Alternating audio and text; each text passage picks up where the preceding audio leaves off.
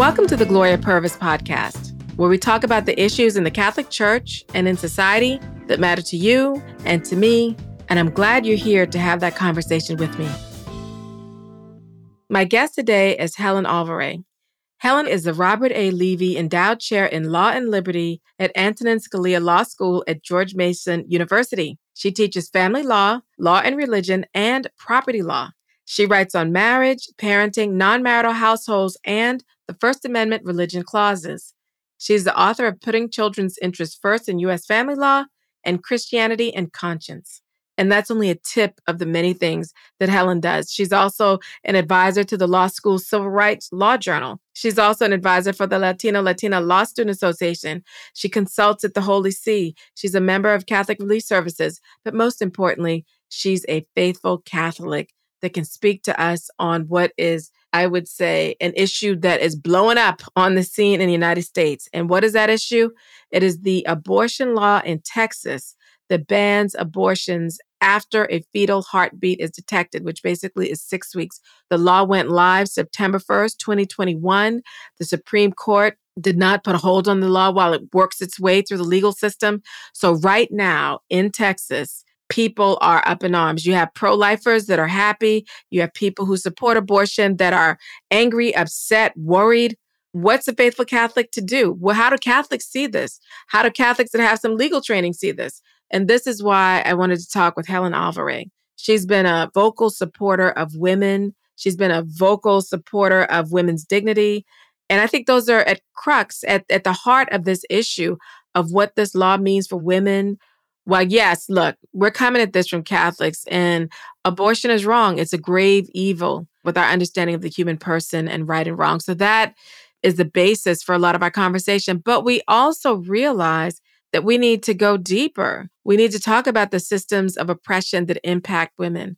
We need to talk about what is it like in the workplace? What is it like in schools? What is it like pretty much in society if you are pregnant or facing the possibility of being pregnant? What systems still stand in place to actually harm women?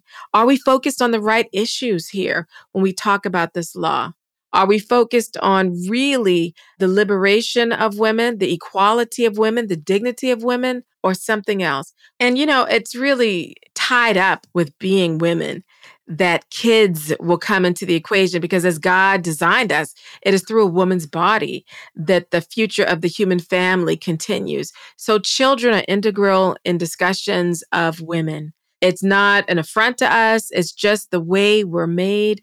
And so we have to have that real conversation about our attitudes, practices, traditions, and belief around women and children and mothering and surviving in our country.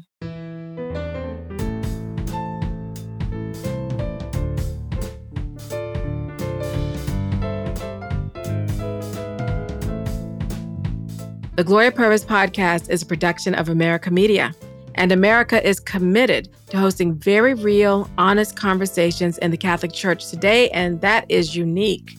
For example, we have very nuanced conversations around making abortion unthinkable. What does that mean? What does that look like? What are the practical applications of that? We discussed that. We've written about it at America Magazine. And if you want to continue supporting those kinds of discussions, and if those discussions are meaningful to you, as it is to me, then get a digital subscription to America. It gives you access to all of our content, all of those conversations and opinions that are informed and nuanced. So go to americamagazine.org slash subscribe and sign up. The link is in the show notes. Stick around. My conversation with Helen Alvaré is up next.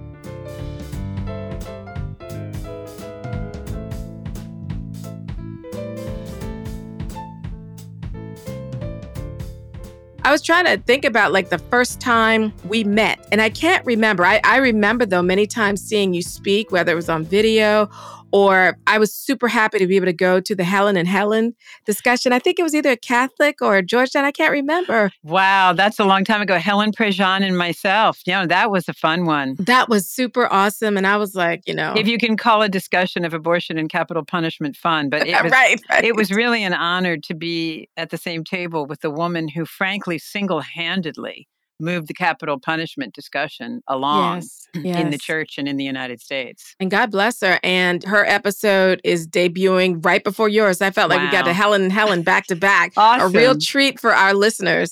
But you're also very talented in many other things besides your brilliant mind with law. Because I've been with you personally, you just have a lot of gifts that a lot of people don't know about that I marvel all the more.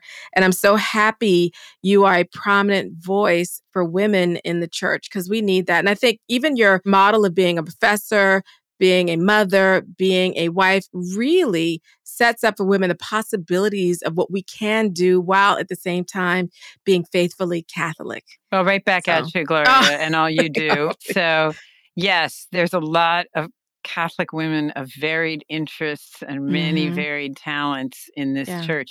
I laugh when people think the church is such a monolith. And I think, oh my gosh, spend 10 minutes with me right. in one right. day meeting five women and you'll see. Exactly. And I think, you know, right now in the United States, there's a big conversation about women with this recent law that went into effect September 1st in Texas. I think it's Tex uh, SB 8 or SB something like that. But anyway, the law bans abortions after a heartbeat is detected. And that's typically at six weeks. And in the law itself, it requires doctors to do this test to see if there's a heartbeat. I will note that the law allows for abortions if the life of the mother is at risk, but it also tells the physician that they have to document in the patient's file and also document on their own why they reached that diagnosis. So, in effect, people are saying because of this law, which came into effect September 1st, there effectively would be no abortions in Texas. So, the question I have is how does this law impact women? Will women be arrested? Will they be compelled to testify in civil lawsuits? How does this, what does this mean? What does this law mean? That's a really big question. And I think it has to be answered against the backdrop of what legal abortion has meant for women. One thing we know is since abortion kind of, you know, even more than contraception, sort of definitively breaks off the link between a sexual encounter today and the possibility of tomorrow, it, it mm. has really impacted male female relationships. You have, according to a very famous paper by Janet Yellen, our Treasury Secretary now, more sort of risk taking in the sexual arena. So you've got more uncommitted sexual encounters, more STDs, more non marital pregnancies, more non marital births, more abortions than when it was only legal here and there before Roe versus Wade.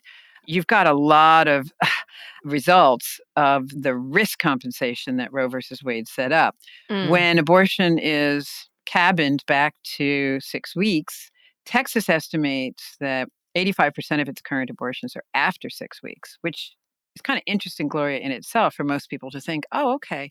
So most are after the heartbeat has begun, Mhm. and only about 15% of its current abortions are before that time. So people will either choose to have an abortion sooner or a whole lot of abortions are not going to take place in Texas right. people may go out of state. One of the other impacts is that people may think about their birth control differently. You know, you may have people deciding that they better, they really don't want to risk a pregnancy and they are open to birth control, they may decide that they're going to use it far more scrupulously than they have in the past or use a different kind. The effects are going to go both backwards and forwards in the chain. Mm. Well, I think one of the concerns people have is does this law allow women to be arrested if they have an abortion? It does not. It's interesting. Obviously, the pro life movement has always had to grapple with the moral anomaly. We know, empirically speaking, that abortion is killing. Why aren't we moving to the legal penalties for killing? Pro lifers have always said and continue to say the person who does the killing, who performs the procedure, yes, let's penalize them and not women. That has been a truism of the pro life movement since the beginning. So fines are levied by this law on the abortion clinic or provider Mhm. and not on the woman. And also on anyone that aids and abets the abortion, correct? Correct. Yes. So, you know, one of the complaints that I have heard about why people say that they think this law is unjust is one of the scenarios you mentioned about women who can will leave the state of Texas to get abortions. And therefore, it is only poor women who are not able to access abortions. And as a Catholic, we both are Catholics. We know clearly what the church teaches that abortion is a grave evil. And so for me, I feel like I, am coming at this so differently than a lot of people, than a lot of the complaints I've seen, because I start to say, well, what is justice? Is abortion justice? And because I say no, it is not a justice fundamentally because when you look at what rights are and you look at what justice is from a Catholic perspective, it goes against, I guess, what I would say is the natural law about what it means to be a woman. You know, it is not unjust that we can get pregnant and have children. And so to treat that as an injustice that we need to escape by means of abortion, to me, reverses completely it, it, it, turns upside down and twists what it really means in terms of justice so i don't see women going out of state getting an abortion means that they are able to seek justice. I just think they're able to act unjustly and contrary to what it means to be a woman. And for those poor women who are in the state of Texas who are not able to access abortion, it just means they're not able to access something that really is an injustice upon themselves. And I come to this as someone who is fiercely pro woman. And I don't think abortion challenges the systems that lead women to pick mm. abortions or feel like they have to choose abortions. Right. And so I think the harder work of changing the systems, the structures of sin that frankly set up maleness as perfection for all human persons is what we need to take down.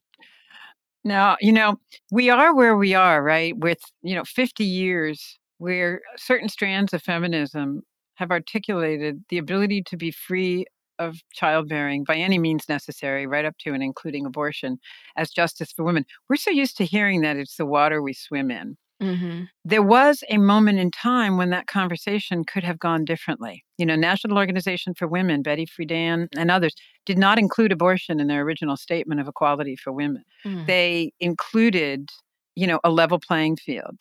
They included accommodating women as moms we're so far off the model where we're willing to allow people to enter into the workplace, the university, the public square, encumbered, if you will, by people they take care of an elderly relative, a disabled sister, a child. We're so far from that model that when somebody says that there are obligations to people that we don't choose, we right away get our feathers all ruffled. Mm, right. And there's a great line from the bishop's statement in 1995. Actually, it's my favorite pro life document they ever wrote. They said, like, you know, like the Good Samaritan, we don't choose those we're supposed to go out of the way for. We are chosen mm. as people whose job is to go out of our way for the other. Mm. It's not about choosing, it's about being chosen to love, being chosen to include, choosing others who are dependent and taking care of them. So there was a moment when feminism was sort of staking its main claims. We could have said it's obvious that women are going to continue to be the child bearers. We've seen that even when given the choice, women tend to want to flex their schedules a bit more around children. Not all, but on average. Right. And therefore, how are we going to give women a level playing field that includes their preferences and desires? And, mm. you know, still today, if you ask women, what's your ideal working situation? A woman with children under 18 will say, I really love to flex that, you know, mm-hmm. around justice at home. If you ask women how many children they want, they say more children than they're having. They say 2.7, and we're having like 1.8. Right. And so abortion came in and inflected feminism in a direction that the majority of women still say they don't want to go. Interesting. But the system, the conveyor belt of, oh, your contraception failed, abortion's available. So that when you stop that conveyor belt, people are like, "Oh my gosh, that's that's you know, don't that's shocking to stop it." Like, and the media very much is playing up this Texas situation as a we all agree that abortion is a necessary aspect of feminism. Don't stop it and they mm. assume they're assuming their audience has that perspective whereas what you just said flips it right right well so one of the things also in terms of justice that i thought about in terms of women you and i both know from being involved in this for so long that women are also coerced into abortions whether it's the employer making it clear that they will lose their job or they'll have some other unfavorable action happen to them or in school they're not given accommodations just you know the hostility toward pregnancy or the outright threat. A husband saying if you have this child i will beat you to death. Same with the boyfriend the threat of you can't live in this house if you bring this child. So women are sometimes, at least in my experience working with uh, pregnancy centers and maternity homes and post abortion ministry, we come to find out a lot of coercion happens, right? And so I was thinking, maybe through this law, these women can get justice against the people who coerce them. A lot of times, you know, the, the well, wouldn't that be interesting to build that in? That would be very, very useful. Well, that's uh, I have to say, you know, when everybody's saying, "Oh, women are going to be arrested," I was like, well, "I read the law. No, they aren't." And I also thought that's never been what we have ever aspired to in the pro-life movement. Right. But I also start to think about the real women that I have met who have been deeply abused by people in her life that she trusted and in a year, two year, five years, 10 years, when she wakes up to that and is able to name it, that there is an avenue for her to get justice against these people who abused her. And I also thought big corporations should be very afraid. What if the whistleblowers in their corporations, you know, talk about their policies that, you know, push women toward abortion? Yes. I, I started thinking in a very different way that the whole structure could come down under this, but that wishful thinking maybe here. But those are some of the things I thought about you know the writing of Erika Bachiochi, who's yes, yeah, terrific yeah. pro-life feminist, and we co-authored along with Teresa Collett and Elizabeth Kirk a brief to the Supreme Court in the Dobbs case, the upcoming Mississippi case, yeah, the 15 week limit. Yeah. Of 240 women with JD, PhD, MD. It was so much fun. But one of the things that we collected in the course of writing that was that while outright sexism as a woman, you are discriminated against, is going off the pages more. Discrimination on the basis of being pregnant or rearing a child is rising. Yes. I don't know if you saw, and I can't remember, Gloria. It was a big story during the Olympics. She was a track star. Yes. African American woman. Uh, did she have a contract with Nike? She did. She had a contract with Nike. and it she was, went public with their harassment of her for getting pregnant while she was under contract. She took $100,000 of the money she got and parceled it out, $10,000 each, to 10 women going to the Olympics who were taking care of children. Yeah. I, I practically cried. It was just so beautiful. It was. It was. And it just, think about it, Gloria. The whole future of the society is brought about by women's bringing these children into the world and still, even when they could choose otherwise, disproportionately doing the care. Yeah. That a society has refused to acclimate itself to that to flex work long before COVID, to provide certain healthcare benefits, to make it a normal part of life instead of, and I don't know about your experience when you had your daughter, but when I had my first child, who is also a daughter, the sense of dread and panic and agony of how were we with limited resources, family not really able to take care of the child, how are we going to do this? Yeah. That is every woman except the richest every day. Yeah. And yeah. you know, the irony is, and this goes back to something else she said poor women actually abort a lower percentage of their pregnancies. Oh. They have more abortions overall. Why? Because they're pregnant out of wedlock and in crisis and in poverty situations more often. But per pregnancy, they are less likely to abort. Okay. Which tells you how many unintended and, and out of wedlock pregnancies we're talking about in the first place. Yeah. They want to keep the child. But in the United States, the system is set up so that when you find out you're pregnant and you need to work and to help support your family, the first reaction, in addition to joy, is how am oh I ever going to pull this off? Yes. And absolutely. Really? That's what the richest country in the world has to offer. This is the environment in which abortion seems like it's just part of the, you know, the air we breathe. Well, I sometimes think that abortion has foreclosed our ability to be able to push and challenge those systems. Oh, right? yeah. So having abortion access and touting it as a right, touting it as a means of justice for women, I think skews the whole conversation in the wrong way. It's like a red herring, really. Yes. That we don't really aren't addressing the systems that are harmful to women. And as I was thinking about what you said, I will also talk about the medical profession I remember feeling like I was running the gauntlet to get to delivery because every time I had to go in for an ultrasound, the technician or the doctor reading the report was talking about, oh, we don't see a need for an abortion right now. Your child looks ah. healthy. You know, so it was all like, you know, you will abort if we find anything wrong with this child yeah. wrong. And I say that in air quotes. They can't see me on the podcast. But so it seemed like everything was pushed toward this idea of perfection. I even remember having an argument with one of my doctors that she was like, you know, you know, the responsible thing to do is abortion if something's wrong with your child because you wouldn't want to bring more suffering in the world. And I, I do find that we have this kind of abortion supposed to be the cure for something. And I remember yes. seeing you give a talk once and someone brought out the case of rape. Yeah. And you wisely said, look, abortion is not a cure for rape. Yeah. And we need to say that over and over. It's not a cure for rape. It's not a cure for poverty. It's not a cure for social injustice. Right. Um, but so, so many of the exception cases or extreme cases are brought up as the reasoning for why we need abortion. You know, what you're saying reminds me. So, I have been a member of Democrats for Life a long time. I've also, you know, thrown my hat in to join the American Solidarity Party. Yeah. All of whom seem to me to have a more consistent, coherent pro woman message.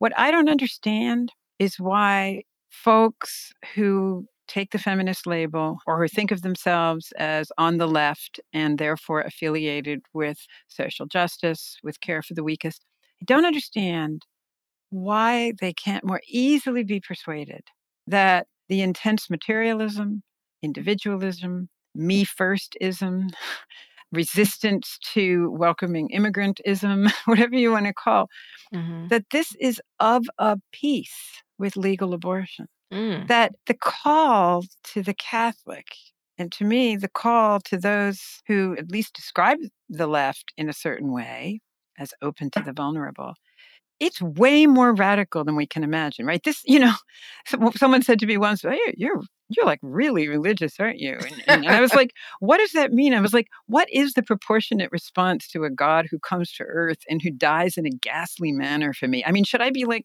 a little bit enthused? Should I be very enthused? Should I commit like, you know, two hours a day? Or should I maybe just uh, sort of orient my life to that? Christian love is pretty darn radical. I don't yeah. blame people. I'm not judging people personally. All I'm saying is, if we really thought about how radical it is, and I, you know, I examine my conscience on this constantly, and I'm wanting constantly, and I'm trying to make progress constantly. We have to live very differently. And it's not just in the realm of the environment. Yes, that's one. It's not just in the realm of consumerism. Yes, that's one. It's it's also in the realm of in our own families. Yeah. With the time we give old people, the time we give disabled, the time we give our children. I mean, the great irony, of course, of the Good Samaritan story is that the people we're most likely to stumble over on the way to the bathroom in the morning who need us, the people we are most likely to impact with our decisions about, you know, who to have sex with, whether to mm-hmm. commit with them, whether to have a child, whether to allow that child to live, whether to spend time rearing that child, they're in our house. Yeah. They're in our family. So the idea that the Good Samaritan principle doesn't rampantly affect what goes on in your household. The idea that justice to family members and with the way we spend our money and what we do to the environment shouldn't apply as radically to this completely dependent, vulnerable human being. I don't get the disconnect. I remember seeing mm. when Ireland had that abortion referendum, and all these women were jumping up and down and crying with happiness that you could abort any human being at any time during pregnancy. I, I just, I didn't even, I was speechless. Mm. What about victories for justice that are real, that, that allow people to live and to live without fear, to live with dignity, to live with inclusion? I, well, I don't but I think, get it. But Helen, I think even as I think back to my own upbringing, the idea that you would become pregnant when it wasn't socially acceptable, convenient, one where you were financially secure was just the height of what people call irresponsibility, right? And so the responsible choice seemed to, you know, we don't even go upstream to talk about, well, what about relationships and sex? What is the meaning of that mm-hmm. for us? And I remember I was reading Josef Pieper, and he was Mm-hmm. talking about sexual aberration includes not only rape and adultery, but includes any other sort of sexual encounter that isn't a right relationship, if you Mhm. will. I mean, I'm I'm I'm paraphrasing Yeah, here. yeah. But it And it really made me think about, gosh, I never really think about sexual relationships having an element of injustice Oh, in them. Do you know what? That's what my book was, Putting Children's Interests First in U.S. Family Law. Mm, I, I said the book says to the government and to certain strands of feminism, not all that, but that go along with it, you put adults at the front door, and then you say, when the problems crop up for children, we'll take care of you at the back door. So mm-hmm. they say, well, listen, no, no, no, we're thinking of children. We've got, you know, $2.3 billion of free contraception on the market, and the rest of it's like very inexpensive and we'll subsidize it for anyone. Don't worry. But of course, that ticks, that triggers what Janet Yellen calls, you know, risk compensation, where people are like, well, sex is not really related to tomorrow. It's not really related to children. I can take care of that either through contraception or abortion. They're not setting out to abort anybody. It's in the back of the mind. It's in the water, the air that, that we're mhm, in. mhm. And the book actually says at the end, listen, when the government has these programs for, you know, they even used to have on the website of HHS. I don't know if it's back now, but it was it was there several years ago. Listen, if you want to be a single mother, you just got to make sure you got enough money to pay the bills and do what makes you happy. This was on the HHS website. Wow. And the idea that that's responsible to children, I mean, you know, Hans Jonas, uh, or Jonas, I guess you pronounce it correctly, the great environmentalist philosopher, he said, you know, sometimes there's a really close relationship between the is and the ought. You know, one of them is the environment will be destroyed and we can't breathe. You ought not to, to mess it up. And he said, this applies to children. Children are like the ultimate example where their dependency cries out for our responsibility. And Mm. when is their fate begun to gel? At the moment we conceive them, because we conceive them either in or out of a stable relationship. We conceive them in or out of a relationship that has a tomorrow, where they're going to know both parents, and they really do want to know both parents. They really do. We conceive them in or out of a relationship where we could hope to be with them and to take care of them, as opposed to not be able to keep them, not be able to take care of them. I even advised at the end of that book, which makes me a complete freak and outlier if I didn't know this in family law. And I said, listen, just like there are like warning labels on some gas pumps about the environment or it's on the size of cigarettes, there ought to be little warning labels on the side of birth control that says, listen, you know, you're thinking that this will avoid problem for conceiving a child, a problem for you, and let's just say it, and problem for a child who would be conceived in a crisis situation. Think about that. Think Mm. about that child because that child's family structure and future is largely set by the circumstances in which you conceive them. And Wow. please think about the child. I mean, talk about making me a freak. It does. Yeah. But Well, that's also- when their circumstances begin. Well, it's also interesting that you tie sex right back to parenthood. You know that this act could create this child, and this is you. You kind of tie it back like this is the purpose, one of the purposes of it. And so You- you think know- about this, please. Gloria, one of the things I love to do, I had this great professor. Did you ever know this guy Sokolowski? He's a philosophy professor at Catholic U. Did you ever Uh-uh. have him? No, He uh-uh. he always talked about distinction being more informative than description. And when you think about sex and its relationship with conception in children, you have to think about the distinction. Oh, it could have been otherwise. You know, what's the Mm. counterfactual? Why did God put new life at the intersection of a man and a woman, a relationship that people have always associated with love? They call it making love. Why did he put it there? He could have put it in one sex or the other. We could have grown them in fields. He could have handed down each one. Mhm. But because he did it there, that tells you something. right. There's something about their interrelationship, something about love, Yeah. something about their desire for a future together and their feelings about one another that he thought was the perfect place to put a new life. He could have not made them genetically related. You know, you could look at your kid and they could look completely different. They could, there could be no like, oh, grandma's chin Right. or so and so sense of humor. All of this is by design. What does that mean about that connection between sex and having that child? It means it's darn important. it means it's the only place that new life comes to be in God's plan. And therefore, we ought to really think long and hard about that, practically, philosophically, theologically, before we say, oh, no, it's not. We'll be back in a minute.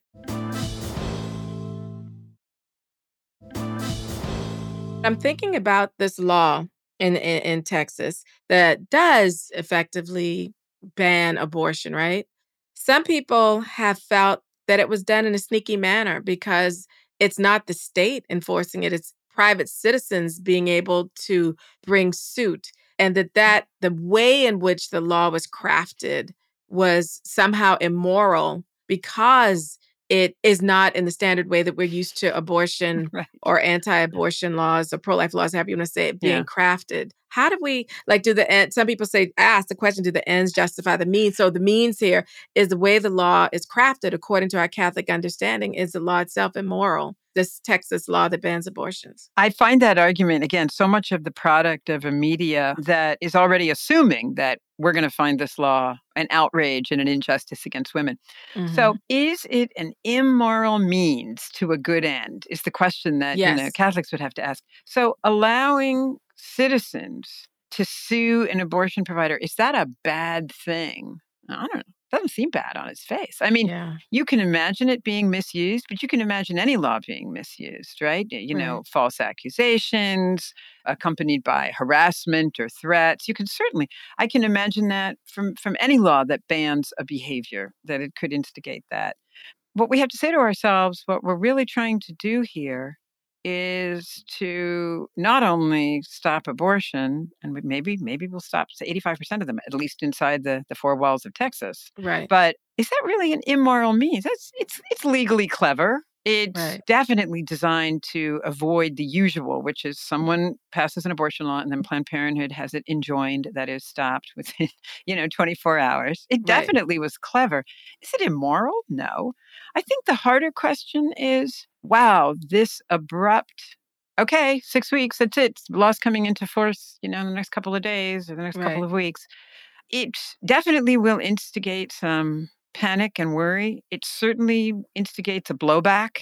You know, will it, while it's doing the good of maybe some people not getting pregnant in the first place, mm. some people deciding not to have an abortion, mm. um, will it also have some sort of hardening effects, some sort of sort of harden people's hearts against laws like this. I mean, this is the future that we hope to have, right? Which is abortion is cut back dramatically or or not legal in almost any cases. Did they set up a panic that is going to impede laws in the future? And I, I don't know. I still think it's the right thing to do to if someone is being harmed, you just want to stop it. There's going to be consequences. People are going to say if you don't let me do X, Y, and Z, it's going to be bad for me, but we can't allow them to use a bad means to a good end. So no, it's not immoral on its face.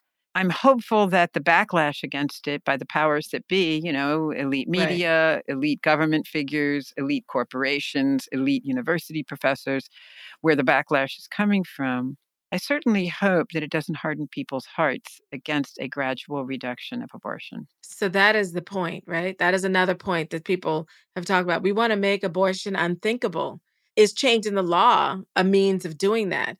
And I also think it's a a question of people assuming it can only be one way. And we know as pro lifers, it's always a both and. You're doing something legally, but you're also doing things to try to change the culture's yes. attitudes and perceptions. You're also doing things to try to help these women and oh, children oh, in crisis all of these things together. You wrote an article, I think, back in 2011 called The Lazy Slander of the Pro Life Cause. Yeah. Because I'm hearing a lot of those same I know aspersions that you're only pro birth. And I was like, what are you talking about? All you know, Gloria, that one, there, there aren't too many things that send me over the moon. I'm getting too old for that. But.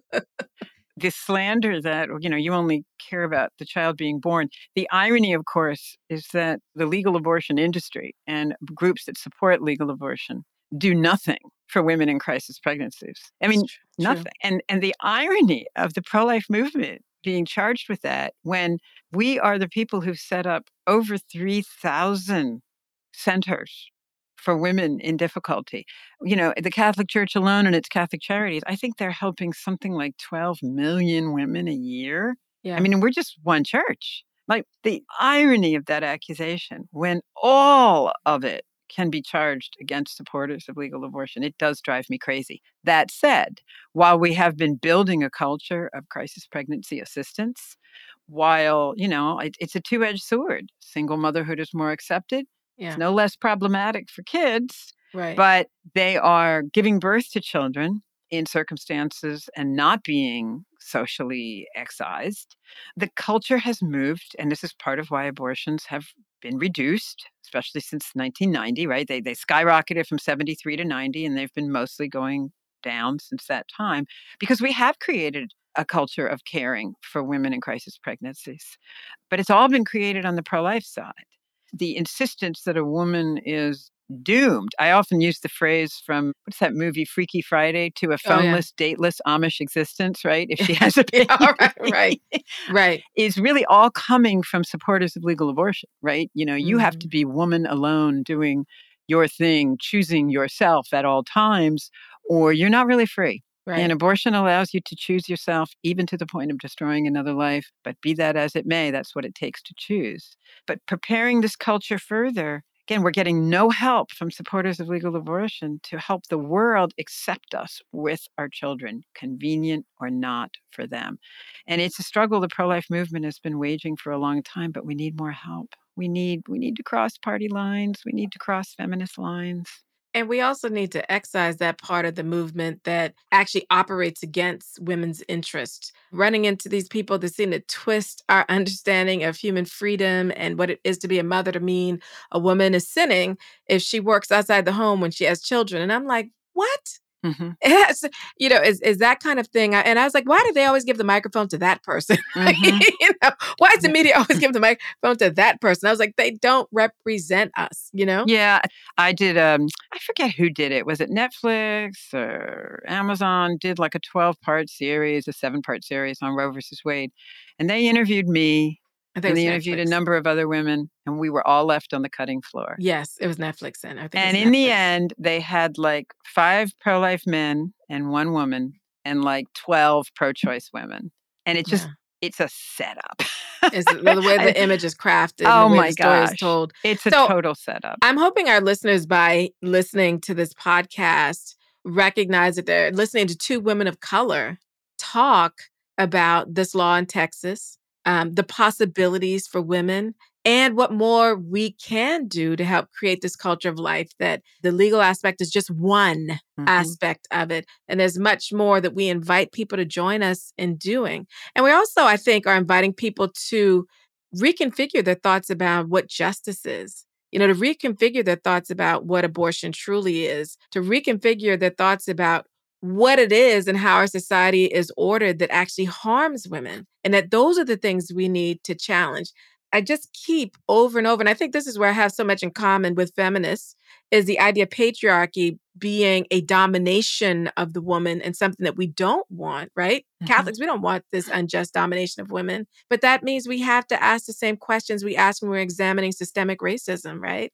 What systems, structures, attitudes, practices, traditions Yes. have led us to this place? yes. And let's challenge them. Yes. And in the United States, it should come as a shock to no one that one of those systemic prejudices that operates against women is the idea that you come alone and you stand on your own two feet and you don't have to spend any time on care for others. You are what uh, the, the feminist scholar Joan Williams called the ideal male worker.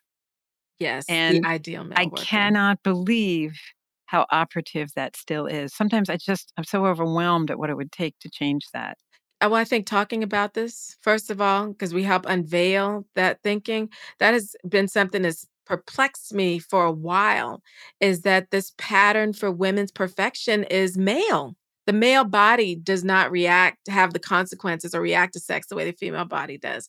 There's so many things about who we are just as women that is automatically seen as a curse, whether it's a period, whether it's pregnancy, Right. whether it's motherhood and the attachments, the or even the emotional attachments that we naturally develop from a sexual encounter. Mhm. Somehow that's wrong, bad, and weak. And I'm like, what?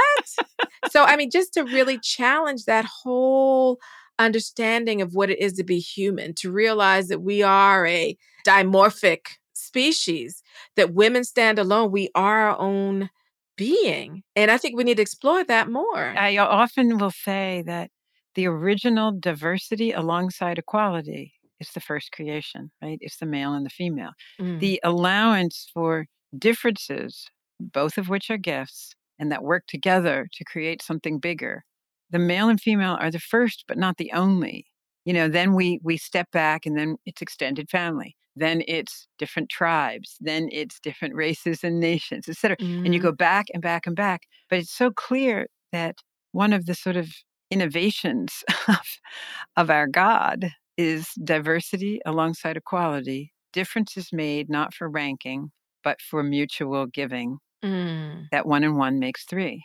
Mm. And that that's the model that applies between races, between ethnicities. And it's, I know it sounds very ideal, but I just think the, this is why sex, marriage, and parenting are such a central discussion in Christianity. And if we get rid of opposites with a lack that leads them to come together with others, to cooperate, and to create something new, we've not only lost the basis of the family, but we've also lost that whole idea that that cooperation is good, community is good, different gifts are good. Mm-hmm. Opening the door to the immigrant, the person of different race, nation, right. et cetera, is good. The analogy begins in the family. Mm. And that's, I think, why it's such a central metaphor in scripture. And if we lose it, we lose the vision of these other things too, I think. I think, you know, the family is the school of love is not just a sweet, soft JP2 ish theology of the body thing. It's about the place where differences are negotiated. And it's somehow when you say the school of love, I thought of the the furnace that Shadrach, Meshach, and Abednego were in, this fire that we're in, but realizing that God is in there with us, right? Mm-hmm. And also to have some hope in this. And I keep thinking as we talk about this, this sort of panic this sort of outrage about this law, this sort of feeling that women are being done wrong. I think if we look at this through the lens of the church, through the lens of what justice really is, to the natural rights that women have, we're not, we don't have the right to be free of who God made us to be, right? right. And it wouldn't even feel like freedom. It, it is, because it isn't, it isn't, right? and to maybe think more deeply about these things as they come into the public sphere and look at things through the lens of the faith and to understand that we need to do both and. On the way of making abortion unthinkable and making it illegal, what else can I do to help create this culture of life? And it does involve also looking at our personal activities, you know, when you talk about the intimate relationships we have you know how is my how are how are my behaviors my decisions bringing forth a culture of life or something contrary to it. Yes. Ooh, that's the struggle, isn't it? It's very demanding. it's so demanding. You know, again, apparently, you know, when one is fully practiced in it, you get accustomed to, you know, sacrifice and generosity and mutual gift giving as a thing that comes more easily. But in the US, our, I mean, we're we're so proud of so much about our individualism, and it's a lot of fun. And we can't forget the individual. We don't want to go back to a situation where the individual means nothing, right? right. And it's all authority or assimilation, et cetera. Right. But we've overdone it, and an abortion is is just a prime example. And it just breaks my heart that feminism was again inflected toward that when it could have gone in another direction. Maybe we can help change that. Yes. Maybe we can help steer the ship back in the right direction. That's right. You know, it can't, we don't want to fall for the fallacy of the present that the bad stuff will continue forever. Amen. I love that. oh, the, oh, the fallacy of the present. I love that. I love that. Yeah. Do you know, I don't know if you've ever seen this book. I forget what it's called. Homo Sapiens by I believe he's an Israeli writer. He writes these sort of big think books. Mm. Yuval. Mm. Anyway, it's not Yuval Levin. Anyway, um, that, but he, at the end mm. of it, he talks about the fact that humans have only been highly individualistic for like a little bit of time. And mm. that he says that given the course of history and humans, you know, actual makeup, and that we're not really that different from people thousands of years ago, we can only continue on this road for so long mm. that we will have to go back to our communal origins. Imagine that. I just was reminded that it's Yuval Harari is the author of that book, Sapiens. And I, I found it kind of hopeful. It's, you know, one of the great things about the Catholic faith, right, is that we say, I think in St. Paul, you know, whatever is true, whatever is good, whatever is beautiful, it all comes in. And you have these secular and scientific empirical authors who write these things that are this marvelous sort of intellectual complement and confirmation of things that we believe as Catholics. And it's beautiful to, to fold that in. I have to read that. And that's one of the things that we know. We talk about our communal origins, the common good, mm-hmm. the common weal, however yes. people want to say it. The universal destination of the of goods, of goods the yes. common good. You know, I mean, wow. We again, we really are radical in it. And people would realize that our discussion of abortion, our discussion of, you know, love in marriage, open to children, it all seems mind-blowingly radical. But if you practice it, it actually seems to be the thing that comes naturally to you yeah. after you make the sacrifice to go down that road. The sacrifice. I think that's what's the scary part the sacrifice. Mm-hmm. And as our misguided secular understanding of freedom is that there should never be any sacrifices. Right. Do what thou wilt. Isn't that something Satan once said? Do yeah, what thou do wilt. What thou wilt. It's got to be in Goethe somewhere. right, right. Well, you know, I am wishing we could talk another two, three hours, but I know we have our obligations. But to me, this was just thank you so much, Helen, for using your your legal training to help us understand on the law and your fidelity to the beauty of the teachings of the church to give us a greater vision for what can be, what should be, and that we can help to make that because the future, what do you call it, the tyranny of the present, the fallacy yes. of the present? The fallacy not, of the present. The fallacy of the present. Let us not be fooled by that. Thank you so Thank much. You and so I'm much, sure Gloria. our listeners are going to appreciate this conversation to get to hear your wonderful voice. Thank it's you, Helen. It's been a pleasure talking to you. Mine Thanks, too. Gloria. Thank you, Helen. Bye bye.